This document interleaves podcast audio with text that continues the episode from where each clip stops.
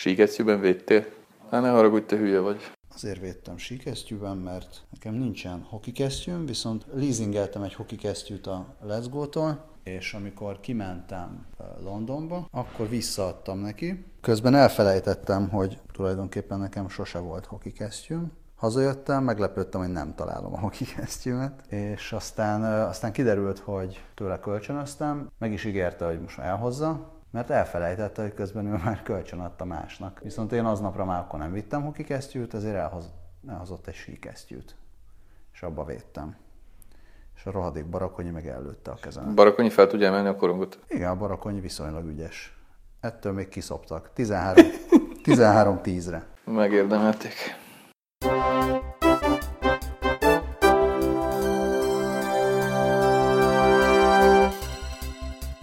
Sok időt kihagytunk.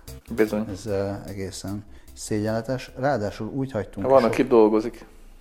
úgy hagytunk ki sok időt, ezt most így figyelmen kívül hagyom ezt, ezt a megjegyzést, szerintem mindannyian dolgozunk, úgy hagytunk ki sok időt, Én hogy nem. a, az elmúlt alkalom után megkaptuk az első hallgatói levelünket, amire szeretnék reagálni is. Ugye a, volt egy ilyen kérdés, hogy el tudunk-e képzelni cigány, zsidó vagy meleg jobbikost. Eleve szar kérdés volt ráadásul. Hát minden kérdés ugyanolyan minőségű. Ezzel egyáltalán nem értek egyet. Otto bácsi nevű felhasználó, Tuti, hogy álnév.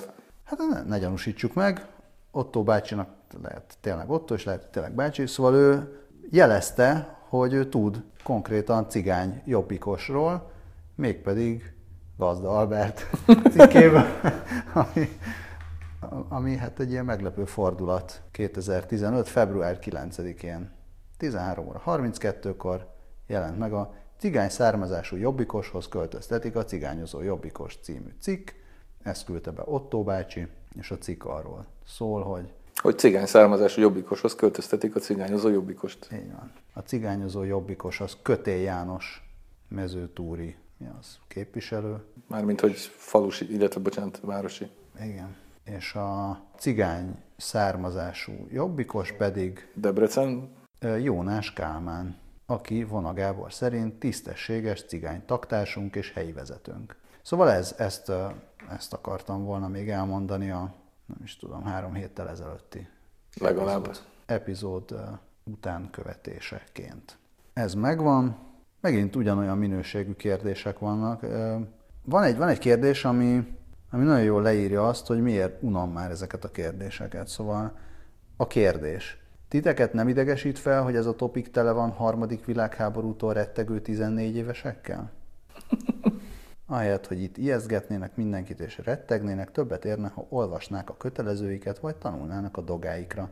Nem lehet normálisan kikeresni valamit, mert szétszpemmelik az oldalt a kérdéseikkel. Borzasztó. Tényleg nagyon sok ilyen kérdés van, igazából a kérdések Tényleg? nagy része ezzel foglalkozik, hogy, A harmadik világháborúval? hogy mi lesz uh, itt ilyen terrorizmus, harmadik világháború, Szíria. Engem ez egyébként tényleg tökre érdekelne, hogy vajon a mai fiatalok, vagy legalábbis a mai mondjuk olyan gyerekek, akik lehet, hogy már magukat nem annyira tekintik gyerekeknek, mi öregek meg gyereknek tekintjük őket, tehát ezek az ilyen tizen valahány évesek, akik már foglalkoznak a világ nagy dolgaival, azok most azt látják, hogy terrorizmus van és, és iszlám állam, ráadásul bevándorlás, hogy ez, a, ez az ő hidegháborújuk, meg, meg ilyen atomfenyegetésük, vajon, vagy pedig nem. Ez tök érdekes abból a szempontból, hogy egyébként nem tudom, de hogy pont most tudtam meg néhány héttel ezelőtt ungvári barátaink voltak itt, és már nem emlékszem, hogy hogy került szóba, de közölték velem, hogy én 1980-as évek közepe vége felé közöltem velük, hogy atomháború úgyse lesz, és akkor ők ettől megnyugodtak, és kiderült később, hogy tényleg nem volt atomháború, úgyhogy ezt nagyon jól megjósoltam. Egy, egyszerűen én egyébként, tehát ez egy tök érdekes dolog, hogy én nekem a, a hidegháború idején, mint szovjet állampolgárnak, sőt, két éven keresztül, mint szovjet katonának, sorkatonának, eszembe se jutott, hogy a hidegháború lehetne forró is. Szóval, hogy föl nem merült bennem egy pillanatra sem, hogy, hogy itt, mit tudom én, amerikai orosz konfliktus és atomháború lehet, és elpusztul az emberiség, és kalapkabát, Campec Dolores. Nem tudom. És nekem az az emlékem van, hogy egyébként pedig hát akkor ugye zajlott konkrétan az afganisztáni konfliktus. Az az emlékem, hogy egyébként mások sem gondolták azt, hogy itt atomháború lesz. Abban természetesen egészen biztosak voltunk, hogy a Szovjetunió a békeharc oszlopaként nem fogja megtámadni a NATO-t, vagy az Amerikai Egyesült Államokat, vagy Nyugat-Európát, hiszen eleve mindig csak védekezik, elvégre a nagy honvédő háborúban is azt tette. De ezt most nem úgy mondom, hogy azért, mert ezt tanították, nem tudom miből, pár történetből, vagy történelemből, vagy akármiből, vagy akár megint csak a katonaságnál. És így utólag tök mókás, mert hát Szovjetunióban ugye nem láttunk nyugat-európai propagandafilmeket a, se a harmadik világháborúról, se az agresszív oroszokról, csak később, amikor már ezek beszivárogtak, de az már ugye a 80-as évek legvége. Szóval, hogy érdeklődéssel figyeltem utólag, hogy milyen komoly mennyiségben, és esetenként még nem is olyan rossz minőségben készültek hidegháborús filmek Hollywoodban, és úgy általában mivel Nyugat-Európában. Így utólag tök érdekes, hogy mondjuk itt, már nem csak Magyarországot értem ez alatt, hanem mondjuk nyugaton mennyire vélték komolynak egy hideg, illetve egy forró háború valószínűségét. Most a kubai rakétaválságtól tekintsünk el, akkor még nem éltem, tehát az nyilvánvalóan az egy komoly, komoly momentum volt ebben a történetben, de Igen, ezt akartam. az jóval régebben volt. Tehát, ezt akartam mondani, hogy, a, hogy az, amikor mostanról visszanézve, amikor komolyan lehetett bármitől is félni, az azért 60-as évek volt. És nem, De 70-es, 80-as években is nagyon sok ilyen film készült még. Hát most nehéz lenne elkezdeni felsorolni, de voltak ilyenek. Tehát azért, ezért, hát azért az egész, az egész, azért az egész régeni, régeni politika is ugye a gonosz birodalma azért épült. E, és, és az egész csillagháborús kutyafüle, amivel később aztán ugye be is szopatták az oroszokat, de az is erre, az is erre a pszichózisra épült. Tehát ez, ez lenne érdekes, hogy vajon akkor, amikor már ez a régeni, régeni politika volt, akkor még az emberek komolyan féltek attól, hogy Na, hát ez, ér, ez érdekel engem, de nem tudom. Mert, mert, mert ott szerintem nem. Tehát az nyilvánvaló volt, hogy a rendes szovjet ember azt gondolta, most nem magamra gondolok, mint rendes szovjet emberre, de azt gondolta, hogy az amerikai gecik, de hát úgyse fognak bennünket megtámadni. Mert ezért, hát mi meg nem fogjuk őket, pláne nem fogjuk őket megtámadni. Nekünk a farmer nadrágjuk kell, meg a popzenéjük egyébként.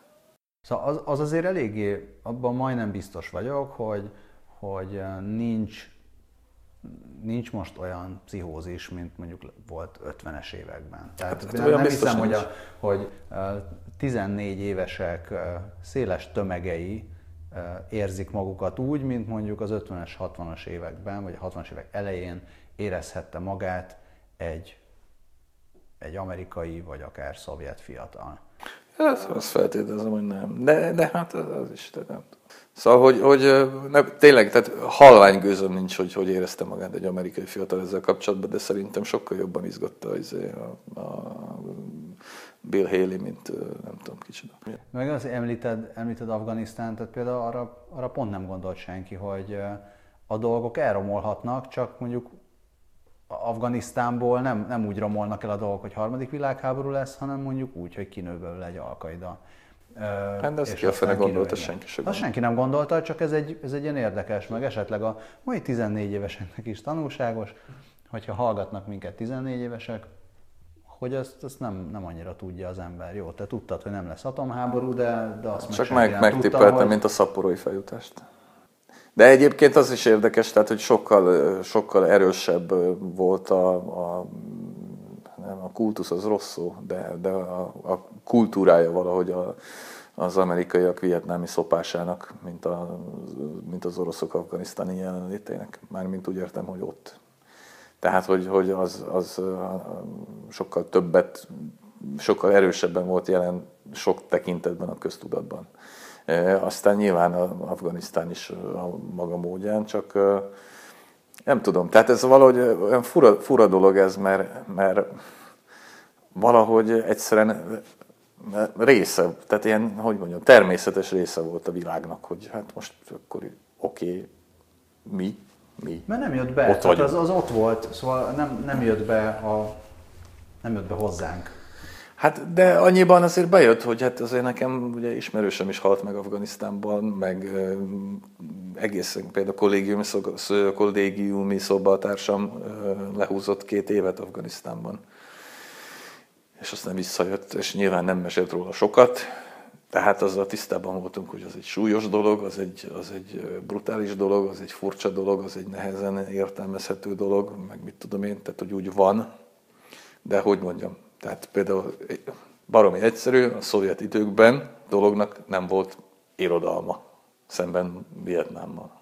Mármint elérhető irodalma. Nem volt, nem jelent meg filmekben, tehát se, semmilyen módon nem jelenhetett meg. Egyébként az tök érdekes, hogy én nem emlékszem olyan filmekre sem, és szerintem nem is voltak, amik kvázi dicsőítették volna a szovjet jelenlétet. Nem rémlik egy sem. Tehát ugye az volt a hivatalos izé, hogy is volt internacionálnő dolg. Tehát, hogy a nem, nemzetközi, nemzetközi kötelezettségét teljesíti a, a, a Szovjetunió, vagy a szovjet hadsereg ott, mert meg kell védenie a gonosz kapitalistákkal szemben a bimbózó szocialista vívmányokat. És ez, ez, ez volt ugye a hivatalos izé, a hivatalos megnevezés a dolognak, meg az ideológiája is. De miközben Ugye évente 143 film készült még a 80-as években is a második világháborúról, illetve a nagy honvédő háborúról, közben mondjuk egyetlen egy film sem készült Afganisztáról, mint ahogy, és ez csak most jut eszembe, egyetlen egy film sem készült arról, hogy hogyan védték meg a szocialista vívmányokat 1956-ban Magyarországon, és arról sem, hogy hogyan tették ugyanezt 1968-ban Csehszlovákiában. Nem rémlik. Hogyha volt ilyen, akkor akkor, a kedves hallgatókat arra kérjük, hogy jelezzék Otto bácsi, nekünk. Otto bácsi kutassa meg, hogy esetleg te írtál róla posztot három hónap Soha nem lehet tudni.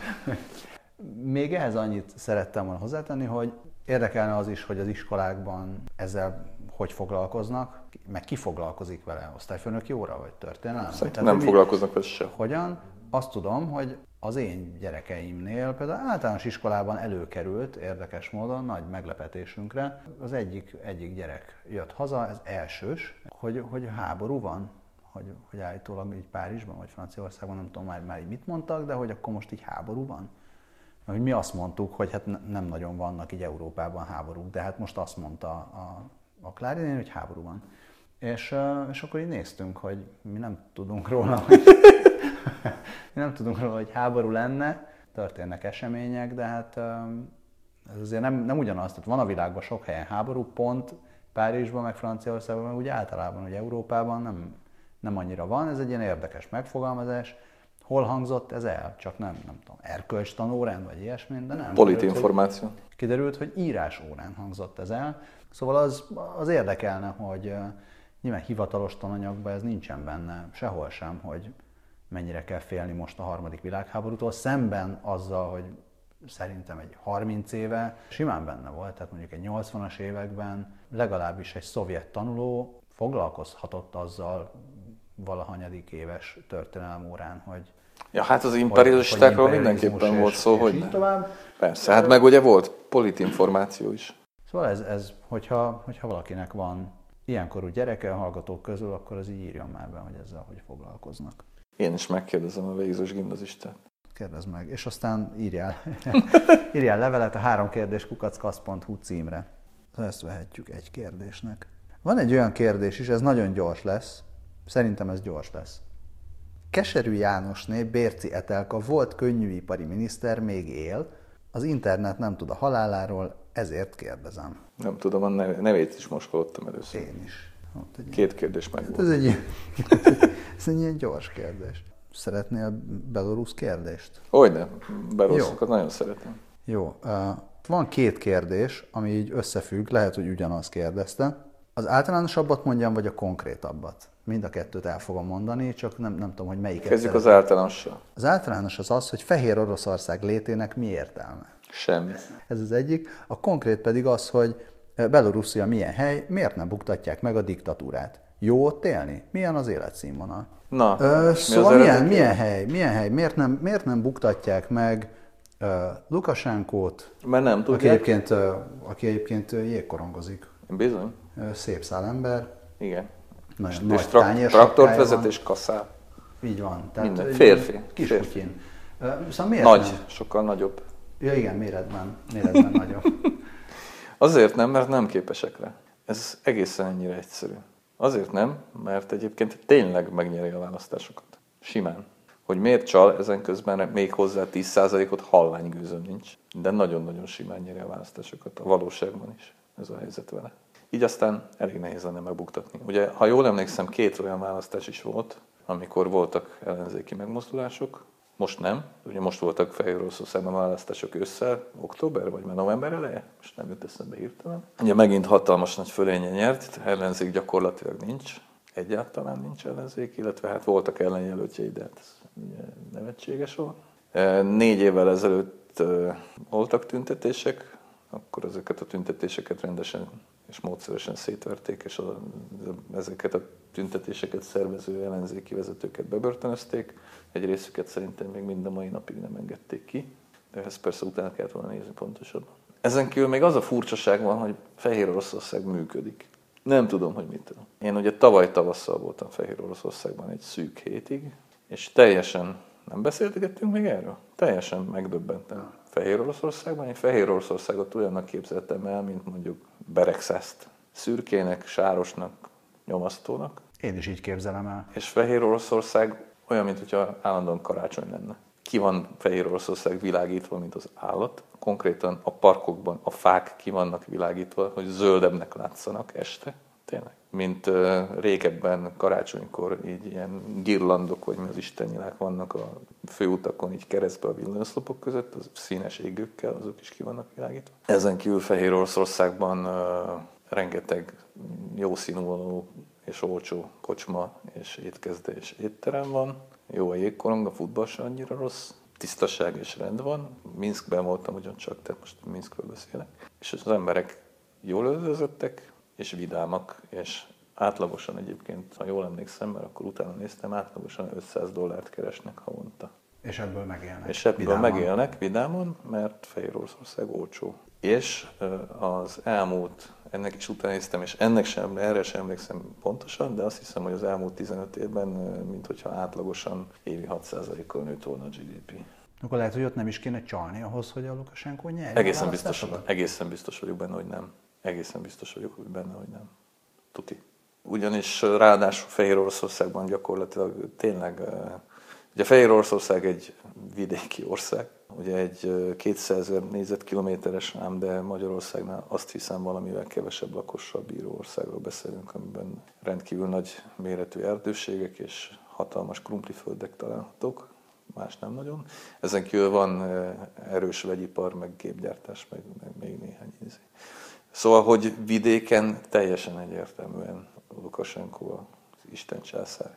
Hát gyakorlatilag Fehér Oroszország ugye a rendszerváltás után az összeomlás szélén táncolt ugyanúgy, mint Ukrajna. Aztán jött ugye ez a kolhoz elnök, mert ugye eredetileg Alexander Lukashenko egy kolhoz vagy szóhoz elnöke volt. Szóhoznyi, kolhoznyi léptékben gyakorolta a tekintélyelvű Mi a vezetést. a kolhoz meg a szóhoz között? Nem tudom. A kolhoz az ugye kollektív, izé, a szóhoz az meg... Szovjet? Nem igen, azt hiszem, hogy az. Ciki, hogy, ciki, hogy nem tudom pontosan. De az biztos, hogy a szóhoz az, az, a, az, a, az volt a magasabb rendű. A szóhoz sokkal jobb. A szóhoz sokkal jobb. Na mindegy, szóval a lényeg az, hogy az volt, és akkor aztán őt, mikor megválasztották a 90-es évek közepén az évre pontosan nem emlékszem, akkor gyakorlatilag a csőd szélén, vagy talán azon is túltáncolt Fehér Oroszország, politikai és gazdasági értelemben is kupleráj volt, mondom Ukrajnához hasonlatosan. És aztán a bátyka az, ezt az egészet megfogta megállította az összeomlást egyébként valamilyen szinten egy, egyébként ugyanúgy, mint Putyin. Tehát ö, már abban az értelemben, hogy az oligarchiának szarvát azt módszeresen letörte, a tolvajlások egy részét megakadályozta, úgynevezett rendet csinált. Ez a rend az olyan, amilyen, tehát ugye a politikai pluralizmusnak nem kedvez, viszont a falusi lakosságnak vagy a vidéki lakosságnak, annak meg igen. Hát annak Tehát meg aki a, a politikai Aki a szabadságjogokról ábrándozik, annak Fehér Oroszország egy, egyáltalán nem kedves és semmiképpen sem élhető hely. Aki viszont azt szereti, hogy minden hónapban hozza ki a postás a nyugdíjat, annak egyelőre Fehér Oroszország egy jó hely. Ugye ott is vannak válságok, jól emlékszem, akkor tavaly is volt egy nagyon jelentős gazdasági krízis, hogy ezeket hogyan fogják meg, én nekem gőzöm nincs. Tehát ugye nem napról napra nem követtem a Fehér Orosz gazdaság állapotát, de ugye tavaly is az volt, vagy már tavaly előtt ugye fene, tehát ugye meglódult az infláció, különösen az, a fehér orosz rubel a, a Nyugat-Európa, tehát a dollárhoz, euróhoz képest iszonyos sokat veszített, és aztán mégis megállt. Tehát már gyakorlatilag mindenki azt vizionálta, hogy kész vége a bátykának, de a bátykának nincs vége. Ugye eredetileg két ciklusa lehetett volna neki is, most nem is tudom, a hatodikat kezdte talán. Közben megnéztem, hogy mi a különbség a kolhoz és a szofhoz között. Az angol Wikipédia szerint, mert eredetileg csak arra tudtam keresni, az a különbség, hogy a szofhozban dolgozók azok nem kolhoznyikok. De az, de, de az orosz, az orosz Wikipédia szerint a, ugye a Szevjetszkaja házjájszó, és az azt jelenti, hogy ez egy állami létesítmény, oh. és nem pedig, nem pedig, a, nem pedig DS. Nem, és nem, nem, a, nem, a, szövetkeznek a, nem a termelők a tulajdonosai, igen, hanem az állam. Az állam. Mondtam én, hogy magasabb rendű. Most már, most már ezt is tudjuk. Na, egyébként ugye ez lehet, hogy úgy hangzott, amit az előbb elmondtam, mint hogyha ez valami, valami lelkes dicsimusz lenne Fehér Oroszországról. E, erről nyilvánvalóan szó nincs. Nem, ez egy tény, az tény megállapítás. Hát már amennyiben ezek tények, ugye ezek benyomások összegzése nyilván. Az tény, hogy te ezt így látod. Az tény. Az tény. Mondom, igazából mind a mai napig a, a, a meglepetés a meghatározó. Nem tudjuk, hogy hol a trükk.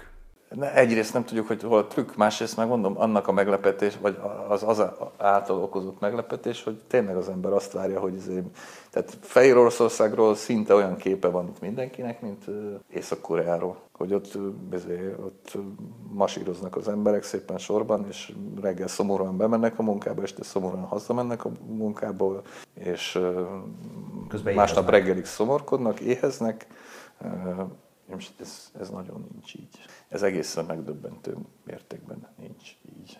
Ha valaki esetleg tudja, hogy hol a trükk, akkor az, az Már most már 15 éve találgatja, 15 éve találgatja mindenki, hogy hol a trükk. Ugye mindig, minden évben azt gondoljuk, hogy a következő évben biztosan összeomlik az egész felépítmény, az egész tákolmány, és nem, nem Lehet, hogy rájöttek valamire. Vagy az van, hogy, vagy az van, hogy nagyon nem tudunk semmit, mondjuk én nem tudok semmit. Tehát vagy az van, hogy senki nem tud semmit, és tényleg van valami trükk, amire ők rájöttek, akkor viszont visszatérve még az egyel ezelőtti kérdés, hogy mi értelme van Fehér Oroszországnak, akkor egy, az az értelme, hogy ők kitaláltak valami modellt, vagy legalábbis rátaláltak valamire, ami, valamilyen módon működik. Konkrétan azt mondtam a, utána, vagy amikor visszajöttem, vagy már ott, vagy, vagy akármikor, hogy ilyennek képzeltem el gyerekkoromban a kommunizmust. Hogy nincs szemét az utcákon, szép a fű a parkokban, és villamosítás van. Villamosítás van, és vidám emberek ülnek a körhintán a vidám parkban. Ja, és, és tele van a város, mondom, fényekkel, még a kurva fákat is kivilágítják. Bár ezt azóta megtudtam, hogy nem egyedi, például Grúziában is csinálnak ilyet. Ott is kivilágítják a parkokban a fákat, hogy szebbek legyenek. Már nappal nem, este. Úgy látszik, ez egy ilyen posszolja dolog. Tanácstalan, de pozitív hangvételben fejezzük be szerintem ezt, a, ezt az epizódot. Menjetek el, nézzétek meg. Nagyon, nagyon érdekes élmény. Mindenki menjen el Fehér és nézzenek, hogy milyen. És hát ha, hát, ha rájön, hogy hol a trükk. Vízumot ugyan kell kérni, de adnak, szállodák vannak, turisták nincsenek. Egy turistátlan országban lehet turistátlankodni. Mi kell több? Mi kell ennél több? Télen hideg van, nyáron meg meleg. Lehető legjobb hely. Belarusián kívül szerintem még az életben nem beszéltek ennyit. Nem, nem, nem valószínű. Nem. Igen, és ráadásul ugye Észak-Koreában nem lehet elmenni csak úgy és ha igen, akkor is iszonyatosan drága. Itt meg, itt van egy úgynevezett diktatúra, amit meg lehet nézni minden további nélkül, és mindenki jól fogja érezni magát benne, tudván, hogy visszajöhet. Hát jó, akkor a három kérdés turisztikai ajánlóját hallottátok, köszönjük szépen, hogy velünk voltatok, igyekszünk nem tartani ekkora szünetet, ami nem tudom, két hét volt, három hét. De hát, legalább igen, három, de lehet. Hát, sikerül. Sziasztok! Csók!